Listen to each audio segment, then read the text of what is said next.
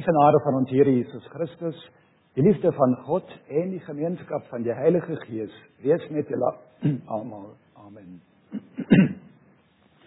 Die skriflesing vir die preek staan geskrywe by Lukas 12 vanaf vers 13 tot 21. Iemand uit die skare het vir hom gesê: "Meester, sê vir my broer om die erfenis met my te deel." Maar hy antwoord hom: "Mens, wie het my as regter of bemiddelaar oor julle aangestel? Toe sê hy vir hulle: Pas op en wees op julle hoede vir elke vorm van gierigheid. Want 'n mens se lewe word nie bepaal deur die oorvloed van sy besittings nie. Daarna het hy vir hulle die volgende gelykenis vertel. 'n Sekere ryk man se plaas het 'n goeie oes opgelewer. Hy het homself toe afgevra: "Wat moet ek doen want ek het nie plek waar ek my oes kan opgaar nie. Toe sê hy: "Dit is wat ek sal doen. Ek sal my skure afbreek en groot skure bou. Daarin sal ek al my graan en my goedere opgaar. Dan sal ek vir myself sê: "Mens, jy het baie goed opgegaar vir baie jare. Ontspan, eet, drink en wees vrolik." Maar God het vir hom gesê: "Jou dwaas, vannag nog sal jou lewe opgeëis word." En wat jy bymekaar gemaak het, aan wie sal dit dan behoort? So gaan dit met iemand wat vir homself skatte bymekaar maak en nie in God ryk is nie. Ons bid. Magtige God, barmhartige Vader, ons dank U vir die aardse gawes waarmee U ons lewens verryk. Seën ons nou met U woord in Jesus naam. Amen.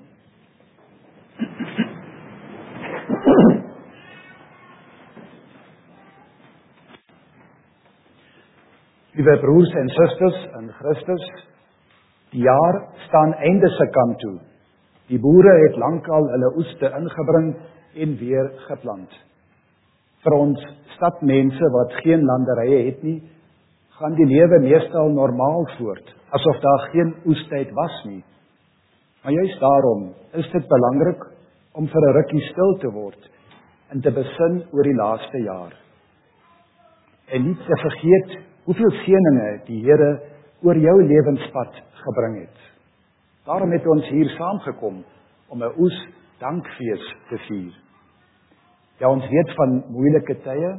Mense kla oor die ekonomie en oor belasting en stygende pryse. Ek wil die sorge geensins ignoreer nie. Maar selfs al belewe ons ekonomiese en politieke druk, selfs al kan ons nie alles koop wat ons wil nie, selfs dan mag ons beslis nie sê dat ons werk in ons beroep of by die huis dat dit sonder God se seën was nie. Die kinders het aan die begin van die erediens hulle gawes hier ingedra en hier voor die altaar neergesit. Die groot verskeidenheid herinner ons hoe ryklik die Here ons in hierdie jaar geseën het. Groente, vrugte, brood, lekkernye As ons dit alles sien en die kossoorte wat elke dag op ons etenstafel verskyn, hoort ons dan nie eerder te sê dit gaan baie goed met ons. Die gawes wat ons hier voor en onder die altaar opgebou het, mag vir ons wys hoe dankbare Christenmense vier. Vandag mag almal van ons regtig bly wees omdat elkeen van ons waar hy of sy ook al staan rede genoeg het om vir God dankie te sê. En hoe was jou jaar gewees? Waarvoor wil jy die Here dankie sê? Jou werksplek het vir jou 'n inkomste verseker sodat jy jou familie kon versorg. Daar was selfs genoeg oor vir 'n braai af en toe. Jou lewe is gespaar. Jy het gesond gebly. Jy kon dalk met vakansie gaan. En dalk was jy geseën soos ek met nuwe sonpanele wat die lewe soveel makliker maak. Ons dink aan die seëninge wat die Here oor ons gemeente geplaas het. Kinders is gebore en gedoop. Dalk kon jy die persoon ontmoet en trou met wie jy die res van jou lewe wil saam deurbring. Ons is ryklik geseën met die bediening deur woord en sakrament. En sulke mooi koorgesang soos vandag.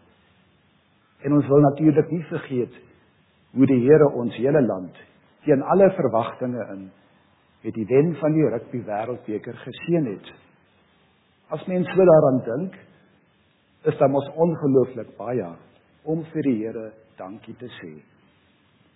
Maar ons kan nie oesdankfees vier sonder dat ernstige gedagtes ook al plek by die oesfees het nie.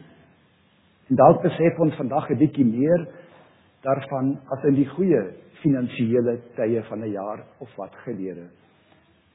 En dis waar die verhaal van die ryk man sy plek in ons feesvieringe het. Hierdie gelykenis van die ryk boer wil nie ons gees demp nie. Dit wil nie ons fees bederf nie. Dit wil ons nie daarvan weerhou om hard te werk en ons lewenspad goed te beplan of voorsorg te tref nie. Dis eerder daardie stille erns wat aan die oesdankfees sy volle betekenis verskaf. Noem ons daardie ryk man sommer boer A of besigheidsman B of huisvrou C of werker D of skoolier E of pensionaris F. Dit speel werklik geen rol nie. Elkeen wat vandag hier sit, het iets om te vier. Elkeen mag sy gawes na die altaar van die Here toe bring en sê God het die jaar weer geseën. Alhoewel ek dit glad nie verdien het nie, het ek weer alles gehad wat ek nodig het en selfs meer as dit. Ja mens kan hierdie dankbaarheid uit die woorde van ons teks hoor. 'n Ryk man se plaas het 'n goeie oes opgelewer. Dit is nie 'n skande om ryk te wees nie. Die ryk man word nie aangekla of beskuldig van wees sy rykdom nie. Inteendeel ons mag uit hierdie woorde 'n rede hoor om fees te vier, om dankie te sê. En hierdie dankbaarheid sal wys in ons lof en dankgesange, sal wys in ons gawes en bydraes vir God se koninkryk, in ons hulp aan ons naaste of in 'n stil dankgebed. Liewe Here, ons loof en prys U vir al die gawes waarmee U ons lewe geseën en wat ons vandag as 'n dankoffer na u altaar toe bring. Tot dusver kon ons vrolik en dankbaar saam met die ryk man fees vier. Maar nou sien ons hoekom hy in die Afrikaanse vertaling 'n dwaas genoem word. Auf Deutsch, du nar. Want toe hy sy groot oes sien, het hy homself afgevra, wat moet ek doen? Want ek het nie plek waar ek my oes kan opgaar nie. Dit is wat ek sal doen, Ek sal my skure afbreek en groter skure bou. Daarin sal ek al my graan en my goedere opgaar. Maar is dit dan nie 'n legitieme vraag nie? Is dit nie wys om voorsiening te maak vir die toekoms nie? Die beneerde Christen, die Here het niks daarteen as ons voorsiening maak vir die toekoms. Soos Josef in Egipte die 7 getjare gebruik het om voorsiening te maak vir die 7 maar jare. Maar hierdie ryk man bou sy hele toekoms rondom sy besittings. Hy vergeet dat die lewe 'n geskenk is van die Here. 'n Geskenk wat baie meer werd is as al sy besittings en waarvoor hy aan die Here dank verskuldig is. Maar die ryk man kom nie op die idee om dankie te sê nie.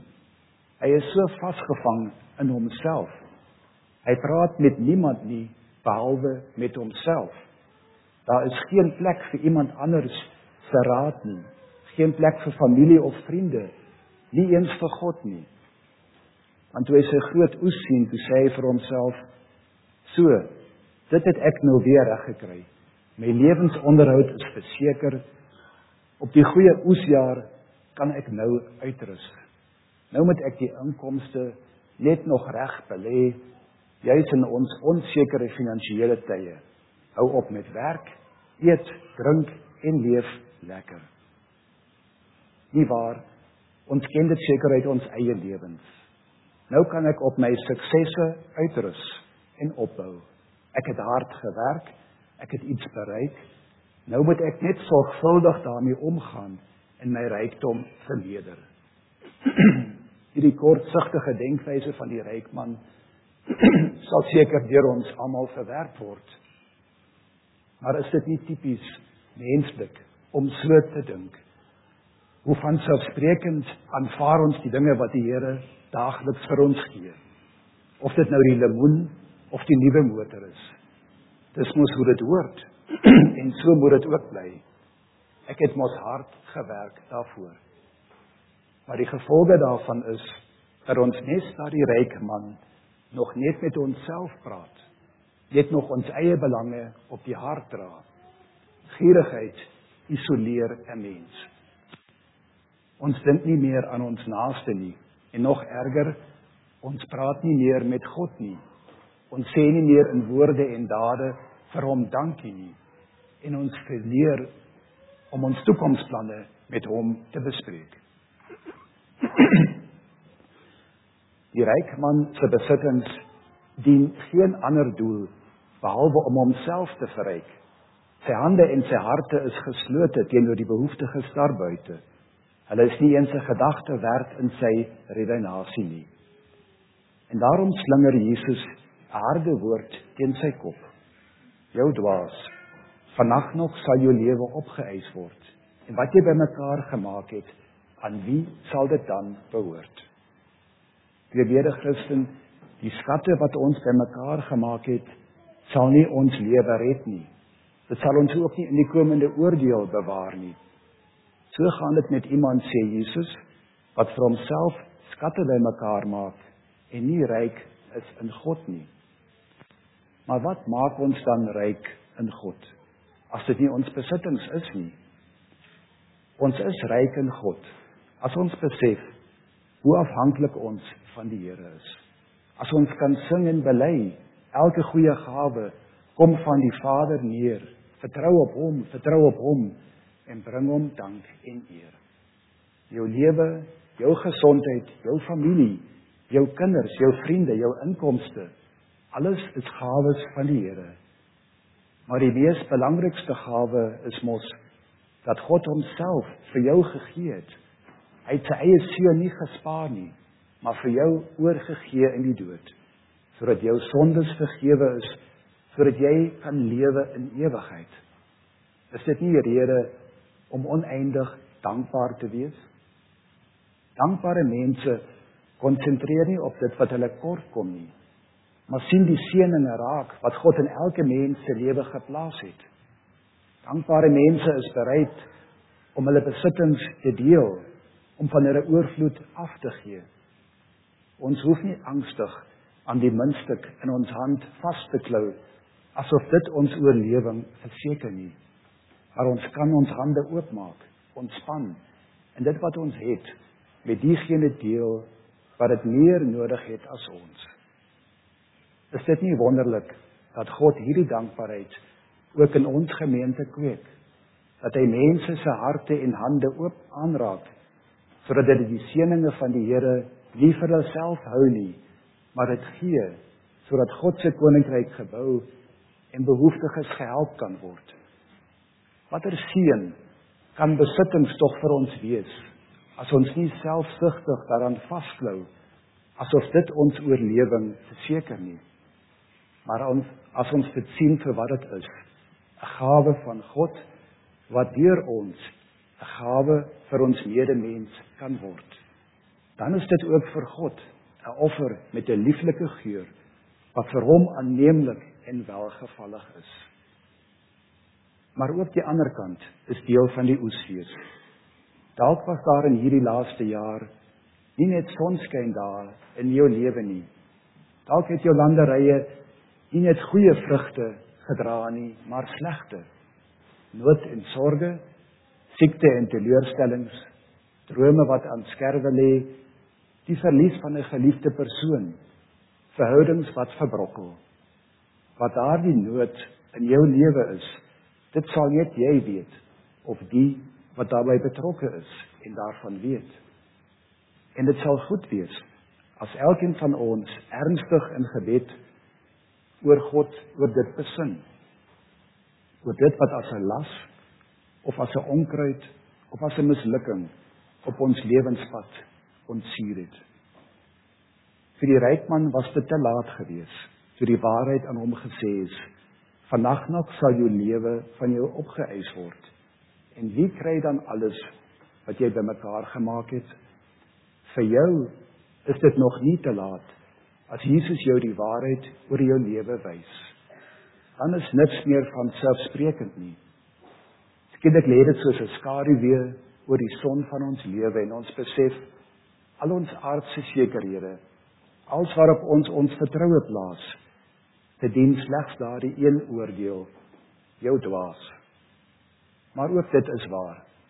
As God met daardie donker gebeurtenisse in die lewe van 'n Christen ingryp, dan begin ons skielik na God soek, na hom te vra. As die reën wegbly, begin ons dieper bid en vra. Elke woord van God spreek skielik duideliker tot ons hart. Elke geskenk van God word met meer dankbaarheid aanvaar. Ons hou op om met onsself te praat en die gesprek met God word belangriker.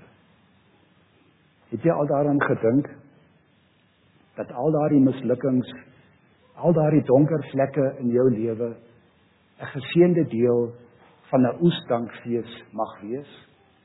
Hulle laat hierdie fees nie ondergaan nie, maar maak dit van hierdie dag wat dit behoort te wees.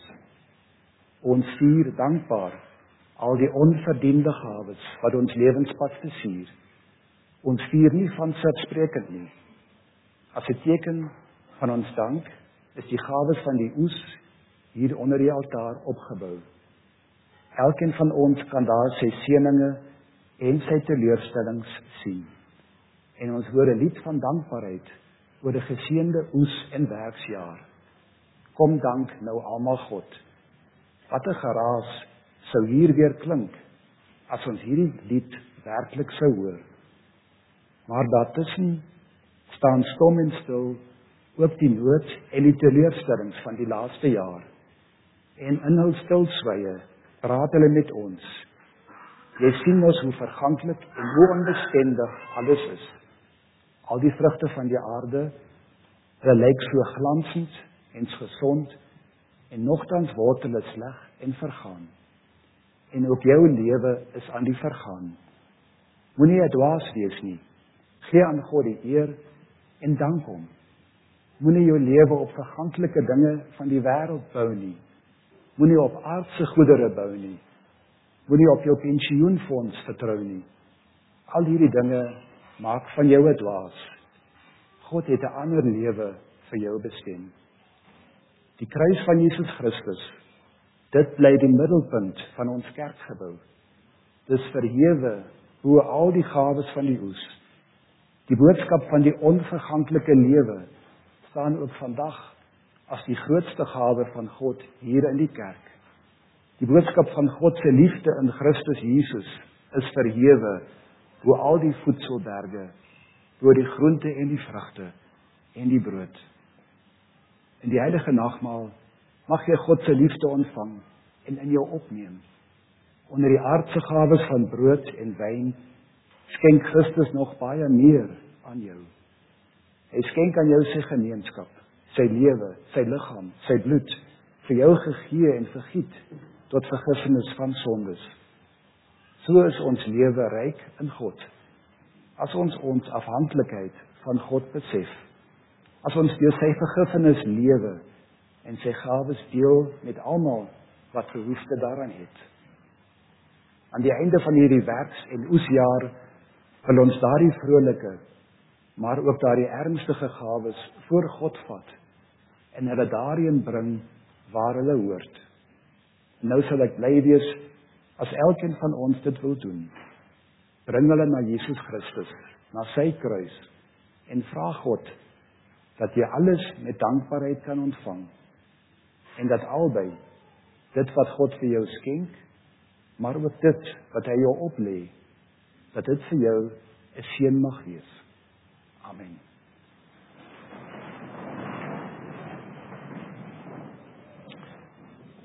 Laat ons bid. Hemelse Vader, ons dank U vir al die aardse gawes waarmee U ons in die laaste jaar so ryklik geseën het. Staan ons by om ook die bitter en die swaar dankbaar uit U hande te ontvang. Help ons om dit wat U aan ons toevertrou het, reg te gebruik om U koninkryk te bou en ons naaste te help en tot eer van U naam. In Jesus naam. Amen en die vrede van God wat alle verstand te bowe gaan, sal oor julle harte en gedagtes die wag hou. Amen.